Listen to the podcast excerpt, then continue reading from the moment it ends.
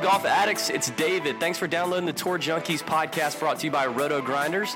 If you've not already, head over to rotogrinders.com and sign up for the premium membership. Hey, two things. Number one, this episode is fire. We've got PGA Tour Pro and past winner this season, Daniel Berger, on the show to talk about his year, to talk about the upcoming season, and even a little 90s hip hop. It's great stuff, and we appreciate Daniel being on the show. Number two, Pat and I are going to play in a new form of fantasy golf this season starting January 12th with the Sony Open, and it's going to be through our friends fantasyfairway.com. We've created a one and done league. All you got to do is sign up for the league and pick one golfer every week. Once you use them, you're done. Accumulate the most points at the end, and we're going to have some sweet prizes. It is free to play, no entry fee, nothing there at risk for you. Just make your picks each week, and you have to sign up by January 12th. There's a bunch of other fantasy talking heads that are in the league, and uh, we're going to throw out some sweet prizes that will be announced in January. January, we'd love for you guys to play. If you're interested in signing up, you need a link, you need the league ID and the password. So here's how you get it. Reach out to us on Twitter at tour underscore junkies and just ask, or head on over to the website tourjunkies.net, go to the contact form, and drop us a quick email there on the contact form to let us know you're interested, and we will send you the link. We want as many people as possible in the league. We've already got about 40 or so in there. We'd love to just build it up and have more prizes to give out at the end of the season. So once again, thanks for downloading the Tour Junkies podcast. We appreciate the listens each and every week. And for now, enjoy the interview with Daniel Berger.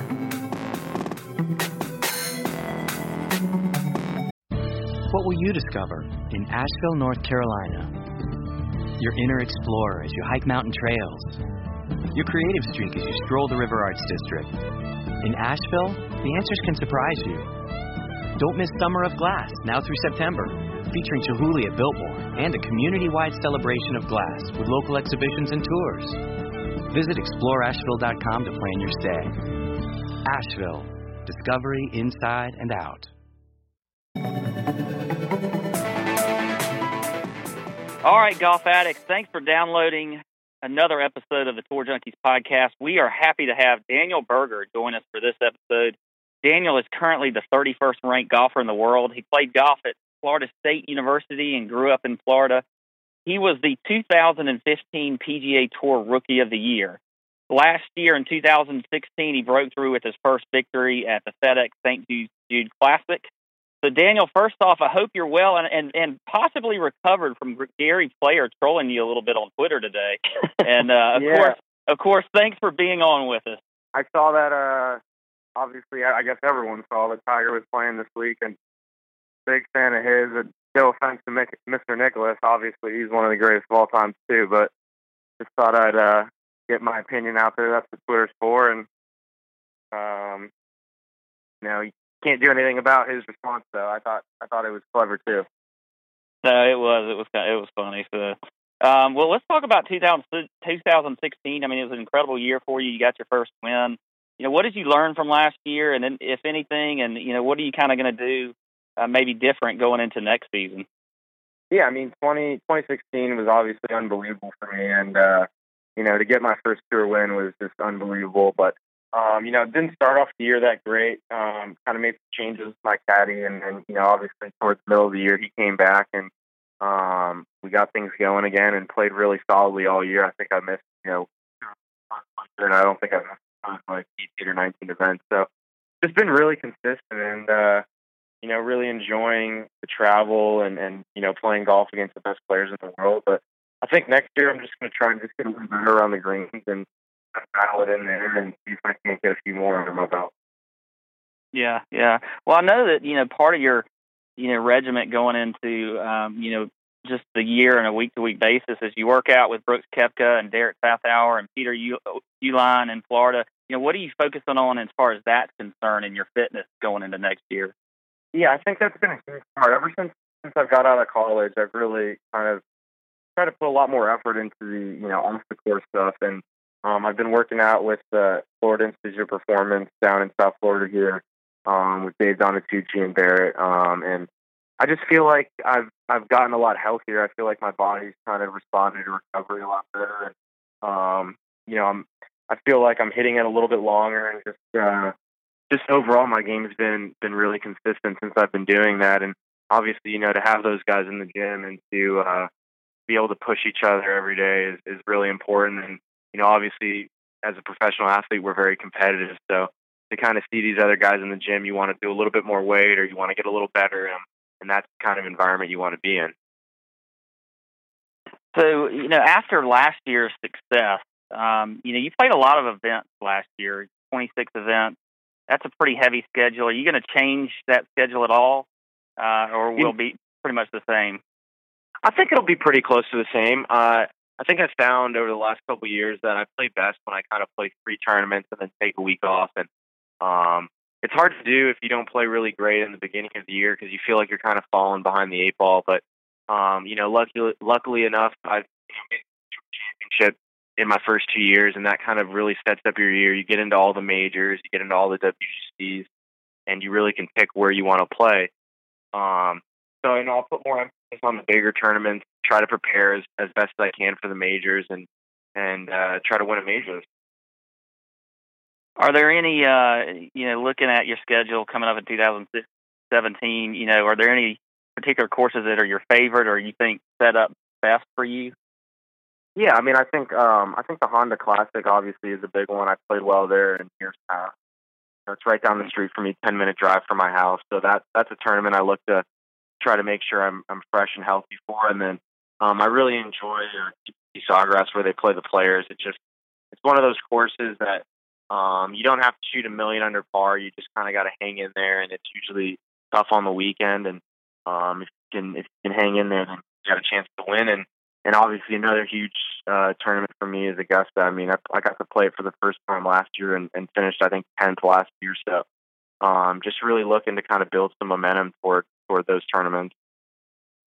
Well, that actually leads right into my next question, talking about Augusta, because David and I are both uh, hometown Augusta boys, and you know, you tweeted on April eighth uh, that Augusta is hard. That is all. But you finished tenth, uh, so it was a you know it was a good finish. So, if you won the Masters, what would be on the menu for the Champions Dinner? Well, it's got to be some type of fish. You know, living down here in, in Florida, maybe a little uh, blackened mahi mahi sandwich or some uh, some oysters, just some fresh fish. But uh, no, I mean Augusta was was one of my favorite tournaments of the year, and um, I'm just so excited to have the opportunity to go back and, and kind of test myself again against the best players in the world. Yeah, it is certainly a special place. Uh, well, I got one more question, and then I'll let David ask you. But one of the things that David and I are real excited about is that, that of the format change that they had at the, or they're going to have at the Zurich Classic this year. Are you going to play in that with that team format? And and can you reveal your part if you are playing? I, I am going to play. I think. Um, you know, in the beginning when I first heard about it, I was kind of bummed a little bit because I play so well in that course. I almost you know, didn't want to have a partner. But uh, if you find the right partner, it can work out well for you. But I, you know, I'm just kind of trying to figure out who, you know, who's wanting to play and uh, who would work well with me. But I haven't really made any decisions yet. So we'll uh, hopefully have an answer for you here in the near future. I mean, is it is it kind of like is it kind of like junior prom or senior prom for you, Daniel? With that, like everybody's kind of wanting to ask the hot chick, like Dustin Johnson or something, but everybody's intimidated. How does that work? You know, it's kind of it's kind of weird. Um, uh, you know, it gets some some different groupings. I know Rickie's playing with Jason Day, um, but you know, I think I think some of the guys that are friendly out there will probably pick out each other. The guys that play in practice rounds together, but obviously you want to, you know, everyone's really good out there, but there's certain guys that you would want to play on your team a little more than others. I, I mean, a guy like Dustin Johnson, it's it you know, 300 plus yards and in the fairway every time would be a good alternate shot partner. But, uh, you know, it's, it's everyone's good out there. I think whoever you play with, you're going to have a chance to win if you both play well. Well, man, uh, we talk a fair amount on our podcast each week about fantasy golf and DraftKings golf. Do you ever hear anything on tour about uh, DraftKings and how uh, the PGA Tour is kind of uh, one of the most popular sports on DraftKings these days? Yeah, I mean, I've I know a lot of guys when you're walking down the fairway, they'll they'll you know come up to you and scream, "You're on my fantasy golf team. Play well for me." yeah. yeah, yeah, I'm, I'm play as hard as I can. Um, but uh, I've never had an opportunity to play it. Um, I've some fantasy, some fantasy football and stuff like that. But uh, it seems like everyone's really into it, and and I think it's great for the game. So uh, I think whatever we can do to kind of grow the game is important. Well, that's actually that was my next question, and I will say we do not endorse the knucklehead screaming to do well because you're on their fantasy Yeah. team. That's just stupid. You should you, you're going to play your best no matter what, and you're going to do it for you. So uh, we do not endorse that. But I was going to ask you next if you felt like you know stuff like that helped the PGA Tour, and if and if you you mentioned that you played fantasy football. I know for for me when I started playing fantasy football, I didn't really know anything about the NFL game. I was strictly a college guy. Um, but but you know, getting into it, you learn so much more about the players and about the teams. Uh, and and it, we feel like it has the same effect on the PGA Tour. We know a lot of guys that we didn't, you know, that we wouldn't know if we weren't playing, and we actually knew about you uh, pretty early into your 2015 season when you when you came fresh off the Web.com tour. So so you do feel like it's a good thing for the tour, huh? Absolutely. I mean, I think you know, uh, just for some of these guys that don't really know much about golf, um, the amateurs out there to have an opportunity to see these different names and to, to go out and be able to follow them at tournaments and kind of become fans of, of players that maybe in the past they wouldn't have been fans of, uh, just because of fantasy golf is pretty cool. And um, you know, I think it's a great, great thing for the game. And as much as we can do to to get new fans in and, and watch the sport, uh, we should do it. Well, good man. That's uh, that's good to hear. So we often debate the value of course history with a guy versus recent form. Uh, when we're talking about picking a guy who might perform well on a certain golf course, as a tour player uh, and a guy who just played golf at a competitive level his whole life, what do you think is more important and a better indicator of a player performing well at a certain event? Do you think course history uh, or, or recent form, or, or if both, like how would you weight those two? I would say recent form would probably be a little bit more important because, you know, I think if, if a guy has played well, you know, the last couple weeks and feeling confident, then it doesn't really matter what golf course it's on. Um, it could be on one that doesn't suit his game or it can be one that suits his game. But um, usually if you're feeling good, you're going to end up playing, you know, relatively well. So I think, uh, I think most guys, I mean, I'll, there's some players that maybe wouldn't play as well on a shorter, on a shorter golf course play well on a longer golf course. But in my opinion, I think if if you've been hot for the last three weeks, I think that's more important than where you're playing. Nice. All right, man. Well, I'm going to do some quick hitters for you, and then we're going to let you go. We appreciate your time. I know you're busy. Um, all right, so here we go. What is in rotation right now for you as far as music? What are you listening to right now? I've been listening to a lot of Notorious B.I.G. lately. Wow, throwing it back. man. a Like little it. bit of Big Poppa, Hypnotized, the Limit. Kind of that's been my the latest of my iTunes. You know, um, Pat is the older tour junkie. I don't know if you know that. So, so he he remembers uh, Big quite well because he's old. But I, I'm I'm Oh, yeah. more of a I'm more of a hip hop guy. Uh, so my favorite uh, Big song would be "Juicy," and it's that it's that one line: "Honeys play me close like butter play toast." I think I've just I think I've listened to Juicy a few too many times, and it's just uh, getting a little old for me. It is a classic. no, um, that's the best some of line. these some of these newer some of these songs I haven't heard on the album are pretty are pretty good to me. Nice. All right, who is the worst dressed guy on tour? I would say probably my caddy. He doesn't play on tour, but he does, he does not look good. I don't know what's his deal. He just can't he can't seem to match clothes. I, I'm not sure um, what his deal is, but uh, Is he colorblind?